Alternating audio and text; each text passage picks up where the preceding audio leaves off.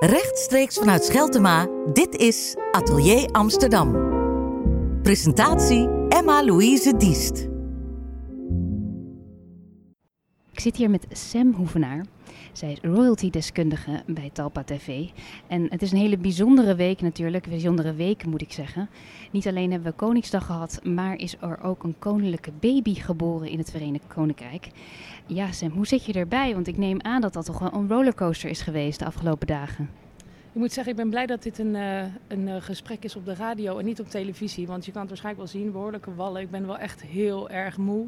Veel overgewerkt. En terwijl ik dan aan het slapen, eenmaal aan het slapen was s'avonds, ook nog heel veel aan het nadenken van wat moeten we nog allemaal oppakken, wat kunnen we nog allemaal doen. Het waren echt wel hele hectische weken. En ook gewoon de spanning van dat wachten op die baby. Uh, want je weet dat het via Twitter een berichtje gaat komen. Dus ik heb gewoon echt uh, 24-7 mijn laptop en mijn uh, computer en mijn telefoon open gehad om gewoon te kijken, is er al nieuws? Dus je leeft er eigenlijk helemaal naartoe. Iets wat een heel groot deel is geworden van jouw leven. Had je dat ooit kunnen verwachten voordat je begon aan die reis als royalty-deskundige? Um, enigszins kunnen verwachten, maar ik moet zeggen dat ik niet echt een koningshuisliefhebber was. Ik wilde al, altijd al heel graag bij uh, televisie werken of iets met film doen en ik vond fictie heel leuk. Ik vind romantiek heel leuk, mooie verhalen vertellen. En um, ik weet nog dat ik in het derde jaar van mijn studie dat ik op zoek was naar een stageplek. Dat ik zag dat ze bij Blauw Bloed, dat je daar echt reportages mocht maken. En ik dacht, ja, ik wil gewoon aan de slag. Dus ik, ga, kies gewoon voor Blauw Bloed en dan duik ik wel in die wereld van die royals. En dat heb ik toen voor mijn sollicitatiegesprek al gedaan. En vervolgens toen ik daar zat ben ik er helemaal ingedoken. En toen bleek het toch eigenlijk wel mijn ding te zijn. Omdat aan royalty ook heel veel romantiek en mooie verhalen kleven. En het heeft zoveel verschillende facetten. Je hebt de maatschappelijke thema's die ze aanstippen. Maar je hebt ook de mode, de juwelen, um, de, de, de drama's rondom de familie. Er zit zoveel in. En toen bleek het dus eigenlijk toch echt mijn ding te zijn. Maar dat had ik niet, had ik niet voorspeld. En als we het hebben over het Verenigd Koninkrijk, dan is het Koningshuis daar natuurlijk, dat leeft heel erg. Het Koningshuis is heel verweven met alle maatschappelijke onderwerpen. Um, heeft u dat verbaasd, hoe belangrijk het is in het Verenigd Koninkrijk, het Koningshuis zelf? Ja, nou ja, dat is wel iets waar je als je er langer mee bezig bent wel achter komt. En uh, wat ik wel bijzonder vind is ze zetten zich op hele goede manieren in. Je ziet dat de Britse koninklijke familie door de jaren heen heel erg veranderd is. Maar een belangrijk onderdeel bij uh, de Britse koninklijke familie is die tabloids hè, die je daar hebt in Groot-Brittannië. Waardoor het dus ook heel erg leeft. De kranten staan echt de afgelopen maanden bol over de verhalen van, uh, over Meghan en haar familie. En het verkoopt gewoon. Het leeft dusdanig in dat land, maar niet op een manier waarop het in Nederland leeft. Ik bedoel, als wij hier in de bladen alleen maar negatieve verhalen schrijven over koningin Maxima, verwacht ik niet dat dat verkoopt. Maar daar blijft het verkopen. De mensen willen alles weten en eigenlijk tot op de laatste details zelfs. Dat verbaast me wel. Heb je enig idee waarom dat is? Hmm, ja, dat is eigenlijk lastig te zeggen hoor. Dat weet ik niet zo goed. Maar het is, het is natuurlijk het, het oudste koningshuis wat er is. Het is allemaal heel interessant om te weten hoe die mensen echt zijn. Dat is ook waarom je royalty liefhebber of royalty watcher wilt zijn. Het speelt zich allemaal binnen paleismuren af, maar eigenlijk daar, dat is zo'n groot mysterie. Daar willen we eigenlijk alles van weten. En omdat het zo moeilijk is om erachter te komen, maakt dat het extra interessant. En hier uh, in Nederland weten we eigenlijk best wel veel van onze koninklijke familie. Maar in Groot-Brittannië zijn ze natuurlijk vrij traditioneel. En ieder feitje of iets wat naar buiten komt, ja, daar smullen de mensen van. Ja, want wat gebeurt er als er nou een koningskind geboren wordt in het Verenigd Koninkrijk? Dan zijn er allerlei tradities natuurlijk waar rekening mee gehouden moet worden. Misschien ook als verslaggever. Um, kan je daar iets over vertellen voor iemand die daar eigenlijk niets over weet? Wat er dan allemaal gebeurt? Ja, op het moment dat echt bij uh, William en Catherine een kind werd geboren, wat echt een, een troonopvolger zou worden, dan is, het, is er echt een, uh, uh, wel een protocol, ook als het gaat om de bekendmaking. Dat zag je nu een groot verschil met Meghan. als Kate zeg maar, haar bevalling begint, dan gaat er een statement uit. Uh, dan wordt zij overgebracht naar de Lindo Wing, het ziekenhuis in Londen. Daar staan dan al dagen staat daar media klaar. Die staan daar te wachten op, want het kan ieder moment geboren worden. Dan komt er een statement uh, met het geslacht en de tijd dat het geboren is en het gewicht. En eigenlijk uh, nog geen zeven uur later staat Catherine gewoon met, met haar haren gefeund in een mooie jurk op die trappen met de baby in de armen. En zo ging dat ook bij Charles en, en Diana. Dat zijn eigenlijk de, de tradities rondom zo'n Britse koninklijke familie en de geboorte van een kind. Uh, en dan heb je drie maanden later de doop en dan worden er allemaal officiële foto's gemaakt. Moet ze ook een wandelingetje maken. Dus er zit heel veel publiciteit aan vast. En je ziet dat Meghan dat wel echt uh, heeft willen aanpassen nu ook. Uh, het is natuurlijk anders voor Meghan en Harry, omdat zij niet zo dicht bij de troon staan qua dat. Maar het is ook niets voor Meghan om zeven uur na bevalling al helemaal gekapt met een baby in haar armen te staan. Omdat zij juist zo opkomt voor, dat, voor vrouwenrechten en voor dat vrouwen moeten kunnen zijn wie ze zijn. En dat je niet zeven uur na bevalling alweer eruit hoeft te zien alsof je naar een gala gaat. Dus zij heeft dat echt op haar eigen manier gedaan. Meghan en Harry hadden beloofd dat ze er een statement uit zouden doen op het moment dat Meghan ging bevallen. Dat hebben ze niet gedaan. Ze hebben een statement einde van de dag eruit gedaan. Ze was ochtends al bevallen. Dus ze hebben het echt op hun eigen manier gedaan. En toen heeft Harry een kort interview gegeven met het is allemaal goed gegaan en we zijn zo gelukkig. En uh, allemaal wat meer gewoontjes. En wat ik wel heel uh, iconisch vond is dat ze, ze hadden natuurlijk uh, gisteren hadden ze een fotosessie toen ze op Windsor Castle met de baby geposeerd hebben. En toen zag je later op Instagram een foto van uh, Meghan met haar moeder Doria bij Queen Elizabeth. En dat is natuurlijk wel bijzonder dat, haar dat ze haar moeder meeneemt tijdens het voorstellen van haar zoontje aan uh, de, de koningin. Uh, dat is niet, misschien niet eens tegen protocol of tradities in, maar het is wel opvallend. En ik vind dat heel mooi dat zij die frisse wind is daar. Dus er worden wel kleine aanpassingen gemaakt. Nou ja, uh, uh, nieuwe generaties. Het, het, het, gaat met de nieuwe generaties mee. En uh, Harry heeft ook zeker wel iets te zeggen. En hij en Meghan zitten volgens mij goed op één lijn. En willen toch wel meer op hun eigen manier doen. Um, dus er kunnen zeker aanpassingen gedaan worden. Maar volgens mij wordt er altijd overlegd met koningin Elizabeth. Want uh, Meghan en Harry hebben natuurlijk ook wel nu een bijzondere naam gekozen. Archie. Nou, dat komt nog niet voor in de koninklijke familie. Daar moet dan echt toestemming voor gevraagd worden aan Elizabeth. Dus die naam van de baby werd ook pas bekendgemaakt nadat ze bij Elizabeth waren geweest. Want die moest uh, toezeggen. En Elizabeth heeft uh, titels aangeboden. zoals ze dat doet. Um, we weten natuurlijk bij de kinderen van Catherine en uh, William, die hebben gewoon de titels die ze krijgen omdat ze lijn in troonopvolging zijn. Bij Harry werkte dat wat anders. Elizabeth heeft ze aangeboden, maar Harry en Meghan hebben gekozen ook geen titels aan het kind te geven. Zo gewoon mogelijk, dat vinden zij fijn. En als royal-deskundige krijg je natuurlijk al die informatie. Moet je die vergaren? Hoe doe je dat en hoe ga je dan te werk? Oh, dat is zo'n hectiek, want het is zeg maar heel lang wachten en dan komt alles in één keer. Uh, je weet al de hele tijd dat het komt. Dus ik had van tevoren natuurlijk gewoon een plan staan. Ik wist al uh, ongeveer wat er naar buiten zou komen. Want ze hadden wel gezegd, we gaan bekendmaken wanneer Megan gaat bevallen. We gaan bekendmaken als het geboren is. En we doen iets van een fotosessie heel klein. Dus we wisten al ongeveer wat er zou komen. Dus je kan je een beetje voorbereiden. Verder is dat gewoon lastig. Het is gewoon de kanalen open houden. En, uh, en wat zijn je kanalen dan? Um, Meghan en Harry hebben een uh, paar maanden geleden een Instagram-account geopend, Royal Sussex. Daar delen zij eigenlijk al hun nieuws op. Uh, verder uh, ben ik aangemeld voor persberichten bij Buckingham Palace. Dus als daar nieuws naar buiten komt, dan krijg ik dat binnen. En uh, social media, kijk, de Britse pers, we hadden het er net al even over, die zitten er bovenop. Uh, Meghan en Harry moesten uiteindelijk een statement eruit doen, omdat Sky News al getipt was of een gevoel had dat. En Meghan is aan het bevallen, ging toen op Twitter de ronde en toen kwam pas het statement vanuit het Hof. Dus die zitten er behoorlijk dicht bovenop. Dus dat is sowieso al een grote aanpassing, dat social media een heel groot aandeel daarin heeft. Als je dat vergelijkt met het Nederlandse Koningshuis, um, doen die daar ook zo in mee? Ja, de Nederlandse koninklijke familie is ook uh, actief op social media. Kan wel beter, vind ik zelf. Wat ik wel leuk vind aan de Britse koninklijke familie is... het zijn hele professionele accounts, maar je krijgt ook echt wel een kijkje achter de schermen. Als uh, koningin Elizabeth een groot staatsbanket houdt bijvoorbeeld, kunnen we even in de keuken meekijken, zien hoe zij de hapjes maken. Uh, wat ik ook heel leuk vind is het nieuwe account van Harry en Meghan, dan Royal Sussex. Dat lijkt beheerd te worden door Meghan zelf. Meghan was zelf heel actief op social media. Maar die moest alles verwijderen toen ze met Harry kreeg. Want ja, we kunnen niet in het privéleven van een, van een hertogin meekijken. Zo werkt het niet. Ze had zelfs een blog waar ze echt heel actief verhalen schreef over recepten en reisjes en mode. Allemaal moeten schrappen. Nu lijkt ze dus dat account te beheren van uh, Royal Sussex. En dat doet ze dus ook met echt een persoonlijke touch. Het is heel modern. Ze stuurt uh, berichtjes naar, uh, voor de verjaardag van George onder het Instagram-account van William en Catherine met kusjes erbij. Het is allemaal wat persoonlijker. Dat vind ik wel heel leuk. Bij ons Nederlandse Koningshuis is het nog wel heel erg um, eigenlijk de berichten die er vanuit de RVD naar buiten komen, die vrij zakelijk en strak zijn. Daar worden een paar foto's bij gepakt en dat wordt zo op social media gedeeld. Ja, en dat is natuurlijk niet echt hoe je jezelf goed kan promoten. Ik zou soms, zeker bijvoorbeeld met de kerstdagen, dat zie ik ook bij andere koninklijke huizen, een foto van de dochters willen zien. Of uh, ze hadden een tijd geleden waren er puppies geboren bij uh, en Willem-Alexander. Ja, dan vind ik het heel leuk dat ik een foto van die puppies zie. Maar dan wil ik die meisjes met die puppies zien. Dus het kan volgens mij is een persoonlijke touch toevoegen voor ons koninklijk huis nog wel iets om, uh, om te doen. Maar daarbij gaat natuurlijk wel een groot deel van de privacy verloren. Uh, bestaat dat, dat nog eigenlijk wel voor de beide koningshuizen of überhaupt voor een koningshuis op het moment? Ja, wat, wat, wat binnen de paleismuren zich afspeelt, dat is gewoon privé. Ehm, maar ja, door social media is dat gewoon een uitdaging voor de, voor de families. zie je bijvoorbeeld uh, Willem-Alexander, toen hij jarig was, gingen ze uh, na Koningsdag. Op Koningsdag s'avonds vlogen ze eigenlijk al naar Griekenland, waar ze vakantiehuis hebben. Dat hij s'avonds een feestje in een restaurant en er wordt voor hem gezongen en dan blaast hij de kaarsjes uit.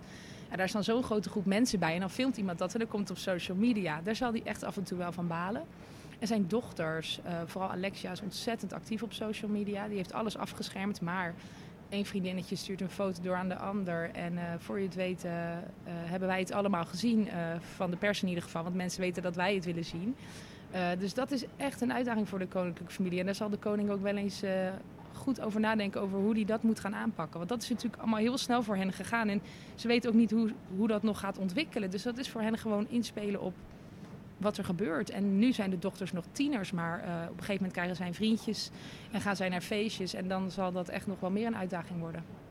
En denk je dat het persoonlijke verhaal van zo'n koningshuis ook belangrijk is voor de maatschappij? Dat we dat echt nodig hebben, dat dat persoonlijke verhaal verteld wordt? Ja, we moeten ons wel een beetje kunnen binden aan de koninklijke familie, denk ik. Ze hebben een hele symbolische rol natuurlijk. Um, uh, ik, ik vind dat uh, met name koningin Maxima een heel goed visitekaartje is voor ons land. Maar je merkt ook dat de mensen bijvoorbeeld op Koningsdag echt meeleven, omdat we ze dan als gezin zien. En dat we die dochter zo leuk vinden.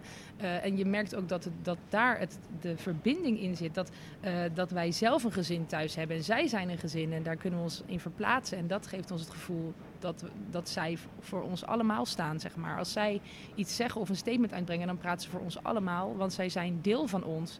Alleen dan toch koninklijk. Dat is altijd het vage eraan. Ja. ja, want er zit natuurlijk wel een groot verschil. We willen ook opkijken, denk ik. Ik denk dat dat ook belangrijk is. Dat er aan de ene kant een afstand moet blijven bestaan. En aan de andere kant wil je zoveel mogelijk weten. Voel jij zelf als correspondent ook een beetje die grens? Of uh, is dat aftasten? Ja, je ziet het vooral uh, als je met, met ze mee op reis bent en er is een persgesprek.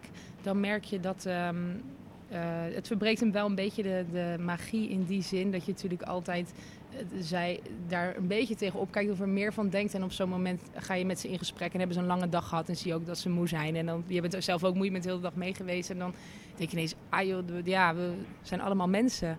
Uh, maar uh, het blijft wel echt zo dat als je, um, zeker inderdaad op die reizen, als je koningin Maxima uh, ziet, haar uitstraling, haar looks, wat ik net zei, heel goed visitekaartje. dat is wel, dat, in die zin blijft het sprookje intact dat zij wel een hele goede koningin is, vind ik. En als je ons koningshuis vergelijkt met andere koningshuizen, zijn er bepaalde karaktertrekken van het huis wat je wel bijzonder vindt of wat je denkt dat ons typeert? Um, nou, ik ben in ieder geval heel blij dat uh, koning Willem-Alexander voor koningin Maxima heeft gekozen. Want zij brengt wel echt de flair uh, aan onze koninklijke familie. Um, dus ik vind koningin Maxima wel heel typerend voor, onze, voor ons koninklijk huis.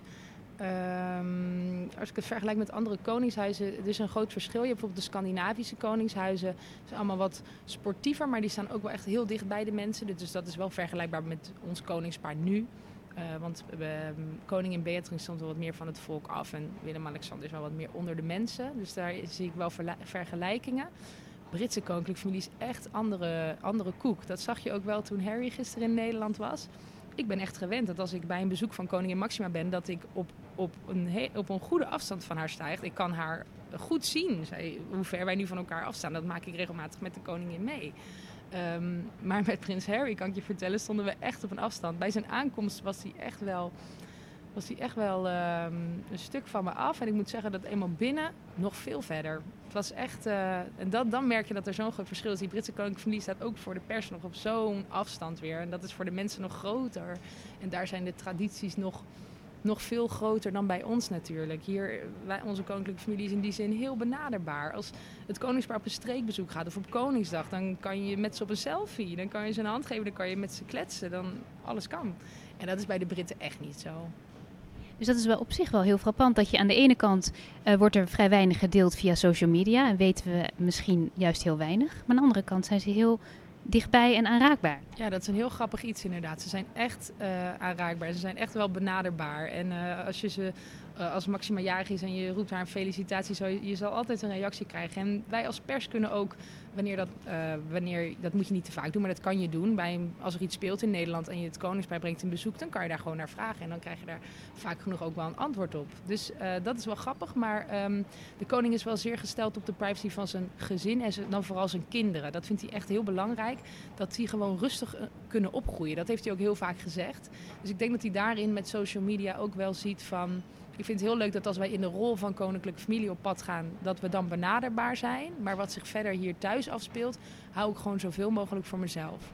Hij kiest daarbij echt zijn moment daarvoor. Ja, ja, dat is echt heel eh, duidelijk geregisseerd en eh, uitgekozen. Je zag het met het interview toen hij natuurlijk 50 werd. Toen werd hij wel flink persoonlijk. Ik vond dat echt een heel bijzonder interview. Omdat ik hem emotioneel zag worden over zijn eh, broer bijvoorbeeld. Maar ook over, de, over MH17. En hij sprak daar heel mooi over. En toen zag ik echt de echte Willem-Alexander. Terwijl hij is natuurlijk heel vaak gewoon als ik hem zie in zijn rol. En hoe hij verder thuis op de bank is of met familieleden thuis is. Dat, ja, dat weten we niet. Dat is, ehm, dat is gissen. Kan je ons meenemen naar het moment dat jij aan het werk was als redacteur voor het eerst of als verslaggever en het gevoel kreeg, dit Koningshuis en hoe het leeft, dat is echt een meerwaarde voor deze maatschappij, of in ieder geval in mijn omgeving op dat moment? Ja, ik weet niet of ik het precieze moment nog, nog kan herinneren. Maar ik heb wel vaak meegemaakt de afgelopen jaren dat ik zie dat er in Nederland eh, hele goede initiatieven zijn, hele mooie projecten. Waar dan niet zo heel veel aandacht voor is. Dat zijn soms ook wel gewoon kleine projecten.